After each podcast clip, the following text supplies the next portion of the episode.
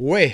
benvenuti in un eh, nuovo podcast video e anche in diretta, quello settimanale eh, che va anche sul canale Twitch eh, del Tanzen. Ecco, ben ritrovati. L'argomento era abbastanza scontato, infatti il 3 marzo eh, si è festeggiato il primo anno di Nintendo Switch, il primo anno sul mercato, uscito quindi il 3 marzo 2017 al lancio con The, Zel- The Legend of Zelda Breath of the Wild, quindi super, subito un super titolo che ha avuto, ricevuto 10 ovunque, ne ho già parlato in passato, eh, se l'avessi recensito io gli avrei dato 10 e poi è stato un anno molto molto intenso per la console di Nintendo, arrivata sul mercato con grande entusiasmo, ma anche qualche preoccupazione in termini soprattutto di potenza di calcolo dell'hardware. Dopo un anno direi che Nintendo ha vinto alla grande la scommessa. Pensate che in Giappone, nel solo Giappone, ha venduto quasi 4 milioni di console, ovvero il triplo di quelle vendute da Sony con PlayStation 4 durante il primo anno di vita. Quindi già questo eh, ci fa capire tante cose, la console è andata anche molto bene nel resto del mondo e secondo me è riuscita a, come dire, mascherare i tanti difetti che pure ha e che poi eh, elencherò magari nel corso di questo podcast, con eh, proprio una serie di titoli in esclusiva, una serie di esperienze che hanno reso questa console molto molto appetibile, nonostante magari eh, non possa disporre di un hardware molto forte o che possa rivaleggiare in termini tecnici, di esperienza, di servizi con PlayStation 4, Xbox One e il PC. Alla fine è stato un crescendo perché eh, dal mio punto di vista la console Nintendo è riuscita un po' a unire quello che era il 3DS e quello che era il Wii U senza sacrificare comunque esperienze di gioco complesse, eh, divertenti e grandi titoli. Alla fine ehm, quello doveva fare, nel senso anche se Nintendo continua ad affermare che il 3DS viene supportato, verrà supportato, è chiaro che adesso Nintendo Switch rappresenta quell'ibrido perfetto che nessuno è riuscito a fare. E anche da tantissime statistiche che ci sono state, eh, molte persone giocano con Nintendo Switch in mobilità, ma anche in casa stesso, perché magari la TV principale mentale viene condivisa con i genitori, con la fidanzata, con il fidanzato, con i figli e quindi non è sempre a disposizione. Talvolta anche se la console ha quella cosa bella no, di, di, stare sul divano, di poter essere utilizzata sul divano, stravaccati tranquillamente, ehm, aggiunge un pezzettino in più di complessità di utilizzo, no? perché magari appunto bisogna accendere la TV, eh, bisogna mettersi comodi, impostati eh, per giocare magari mezz'ora, quindi passa la voglia di accendere la TV, accendere la console collegata alla TV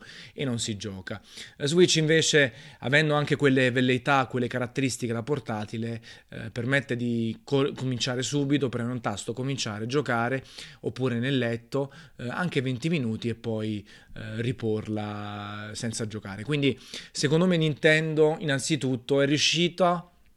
davvero a veicolare questo messaggio, veicolare un messaggio eh, di una console che possibile utilizzare in diverse casistiche di utilizzo. Personalmente, eh, quando sono a casa cerco di giocarvi sempre sulla TV perché mi piace chiaramente sfruttare eh, i 55 pollici, il fatto che comunque dal punto di vista tecnico eh, ci sono dei miglioramenti in termini di risoluzione, magari anche di frame rate, eh, però è anche la console che mi porto perennemente in giro. Sono appena tornato da Milano e ce l'avevo con me, sono andato a Napoli due settimane fa e ce l'avevo con me in treno, a casa, nel letto, a casa dei genitori, dei parenti, in bed and breakfast, ecco, eh, con la possibilità di giocare titoli corposi, ecco, non esperienze mobile, perché io poi sono un super appassionato di videogiochi, quindi gioco tantissimo anche su iPad, su smartphone, eh, ad esperienze però che spesso e volentieri sono ridotte, eh, sono i classici free to play, oppure sono adattamenti di titoli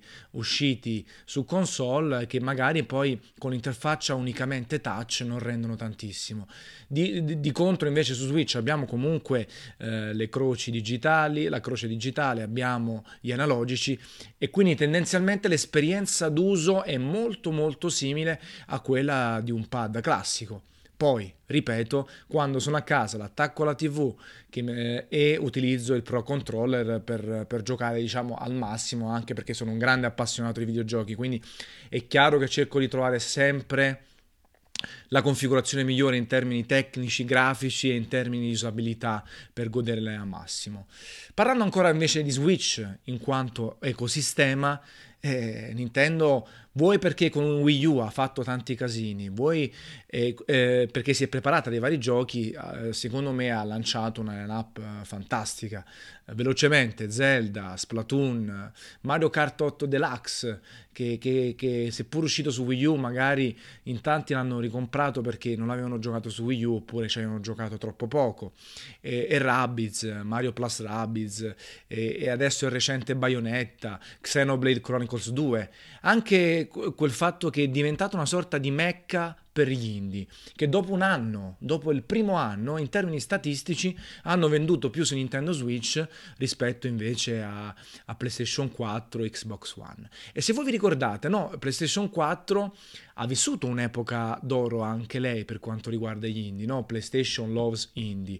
dove Sony ha dato ampio supporto, ampia visibilità su PlayStation Network, nella comunicazione, sui siti, sul blog, su Twitter. Poi c'è stata una sorta di marcia indietro, quindi tutti hanno aperto i boccaporti per gli indie, tutti felicissimi, e poi Sony e anche Microsoft sono tornati un po' indietro in termini di comunicazione. Se vi ricordate anche alle 3 di Los Angeles, alla Gamescom di Colonia, eh, prima c'era spazio per gli indie, addirittura Murasaki Baby aveva avuto tantissimo spazio alla Gamescom di Colonia. Invece nelle ultime conferenze proprio zero, proprio una carrellata sotto forma di trailer velocissimi eh, per far vedere i titoli più importanti e spazio soltanto ai super indie, che poi magari indie non sono più perché vengono eh, backuppati, vengono sostenuti da Sony in termini di comunicazione e anche di sviluppo, o i super giochi, no? eh, se torniamo ancora più indietro, magari un Journey ha avuto grande supporto da parte di Sony, tanti altri indie eh, no. E quindi adesso Nintendo Switch vive anche bene da questo punto di vista. Praticamente tutti i titoli usciti su Switch, terze parti, piccoli o grandi, hanno venduto di più sulla console di Nintendo, che chiaramente si trova in una fase di crescita, una fase che ha visto tante esclusive, eh, tanti titoli perfetti forse anche per la configurazione di Nintendo Switch, penso ad esempio a Sonic Mania. E, e quindi eh, da questo punto di vista Nintendo è riuscita davvero a trovare la quadra. E io eh, a mia volta l'ho definita la console dell'anno, Zelda il titolo più bello, seguito da Super Mario Odyssey, senza che, chiaramente ragazzi dimenticare tutto quello che è uscito su PC, su PlayStation 4, Xbox One, eh, perché è stato comunque un, un 2017 piuttosto corposo, eh, molto molto interessante, però vuoi la novità dell'uscita della console, vuoi questo approccio forse eh, quasi perfetto no? tra gioco in mobilità e gioco a casa, eh, Nintendo Switch ha fatto grandissime cose. Senza difettare, eh, sen- senza mancare, senza eh, essere perfetta, perché in realtà ci sono tante critiche da fare alla console Nintendo. Al di là degli hater che comunque criticano l'esperienza Nintendo, abbiamo un hardware che potrebbe avere il fiato corto, un hardware incapace di... Ehm,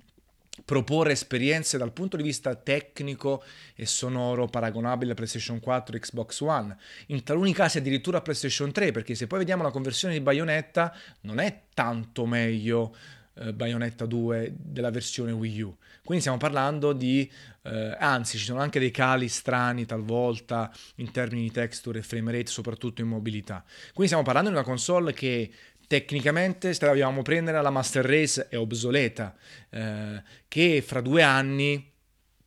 eh, mostrerà ancora di più il gap tecnologico rispetto a PlayStation 4 Pro, Xbox One X e forse all'arrivo di PlayStation 5, Xbox eh, One 2 o quello che sarà. Eh, e quindi dovrà sempre di più reggere sulle esclusive, sui titoli first party e sarà sempre più difficile magari vedere un Assassin's Creed, un Tomb Raider e quei giochi multipiattaforma Far Cry molto corposi dal punto di vista tecnologico, non soltanto tecnico, eh, ragazzi, parlo anche di struttura, open world e cose del genere. E a quel punto avremo di nuovo una console che vive di tante esclusive, ma di pochi titoli terze parti. Detto questo, il fatto che abbia venduto tantissimo, il fatto che siano arrivate un, una miriade di esclusive Nintendo e anche qualcuna terze parti mi lascia a me sperare. Soprattutto perché Nintendo, se si mette a unire le forze del 3DS e le forze della console di casa può permettersi di far uscire un titolo AAA ogni mese, ogni due mesi, di far uscire a cadenza regolare Mario, Zelda, poi vedete Metroid, Pokémon, ci sarà sicuramente Mario Plus Rabbids 2, eh, magari altri JRPG e, e magari spingerà le varie Ubisoft, Activision, Electronic Arts e compagnia a sviluppare titoli peculiari, un po' come è successo su Nintendo Wii, che comunque grazie alle enormi vendite, grazie a sistemi di controlli peculiari è riuscita ad ospitare tante, tanti giochi interessanti, eh, first party, uh, third parties e così via. Eh, e poi magari chi vuole giocare PS e FIFA lo fa raramente, appunto chi vuole Assassin's Creed, Far Cry e tutti gli altri titoli multipiattaforma magari eh, va altrove. Però Nintendo Switch diventa, può diventare quella console primaria o secondaria, ma imprescindibile nella collezione del giocatore, ecco, eh, perché può diventare la prima console per chi è Nintendaro, per chi adora i titoli Nintendo, può diventare la console companion oppure la console che si affianca ad un PC, a una PlayStation 4 o un Xbox One X per avere una sorta di quadro completo del videogioco, con qualche mancanza chiaramente perché ogni piattaforma ha le sue esclusive, però eh, diventa molto interessante. Io spero davvero che non ci sia che non ci sarà un successore di Nintendo 3DS e che Nintendo concentri tutte le sue forze su Nintendo Switch. Anche perché, parlando di nuovo di difetti, abbiamo uh, un sistema operativo super veloce per fortuna, non come Wii U, ma anche molto deficitario in termini di opzioni, di cose. Non abbiamo poi tutti i servizi secondari importanti o meno, quelli mediamente importanti come Netflix, ma anche un'infrastruttura online che, va, che è veramente pessima, lo, eh, che dovrebbe arrivare in una forma semi-definitiva a settembre 2018 a un costo contenuto 24-25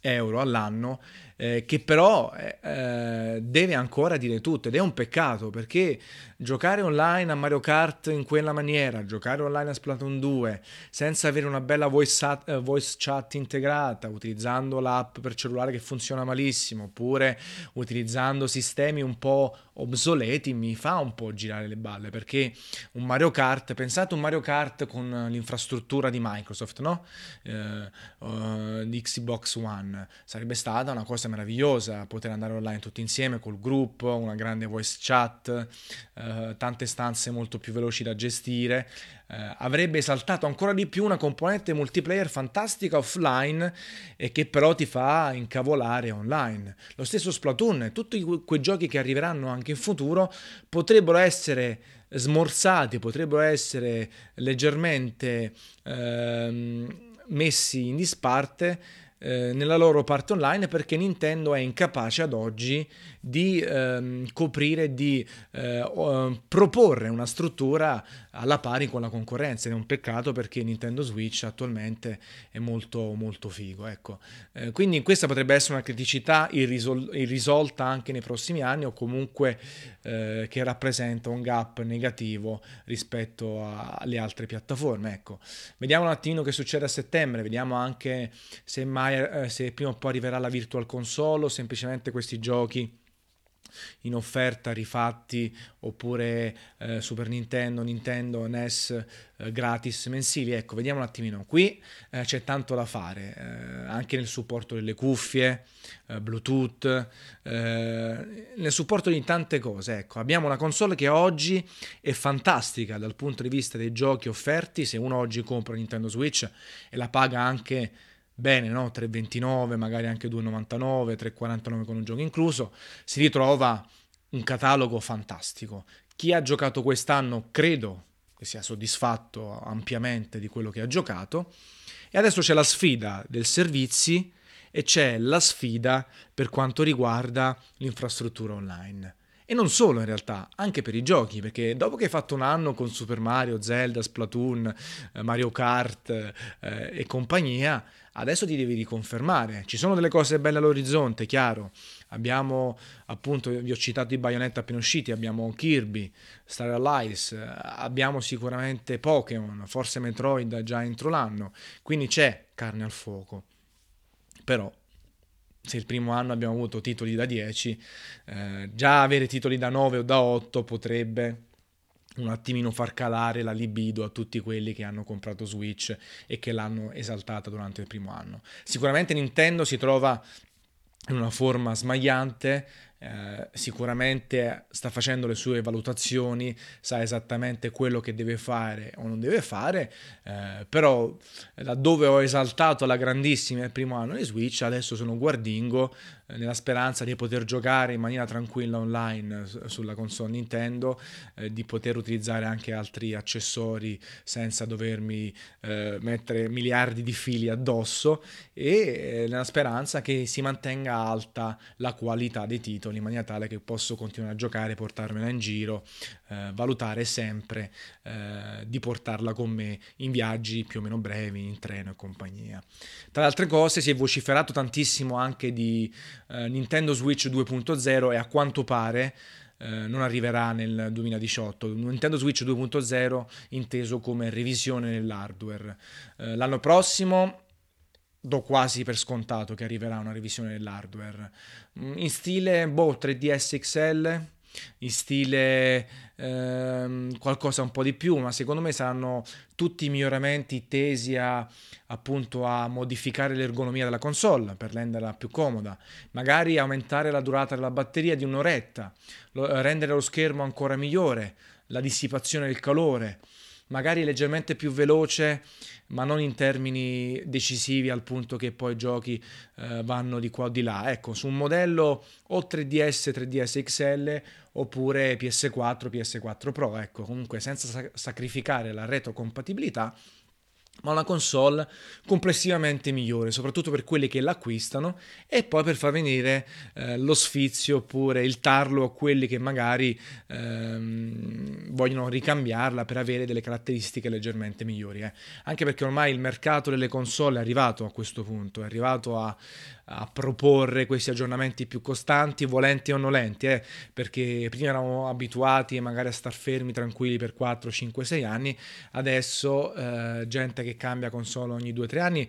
ma non soltanto perché c'è la revisione migliore, ma anche per la garanzia. Io ho visto tante persone che cambiano la console semplicemente per rinnovare la garanzia o perché il modello nuovo consuma 10 watt in meno o perché ha dei miglioramenti in termini di rumore. Ehm, purtroppo, per fortuna, ci stiamo abituando sempre di più a, ad avere aggiornamenti costanti e per fortuna non come gli smartphone, una volta l'anno che davvero i smartphone migliorano talvolta eh, in maniera potente, velocità, schermo, durata della batteria, talvolta regrediscono. Non credo che arriveremo mai a quei livelli, anche perché lo smartphone è molto più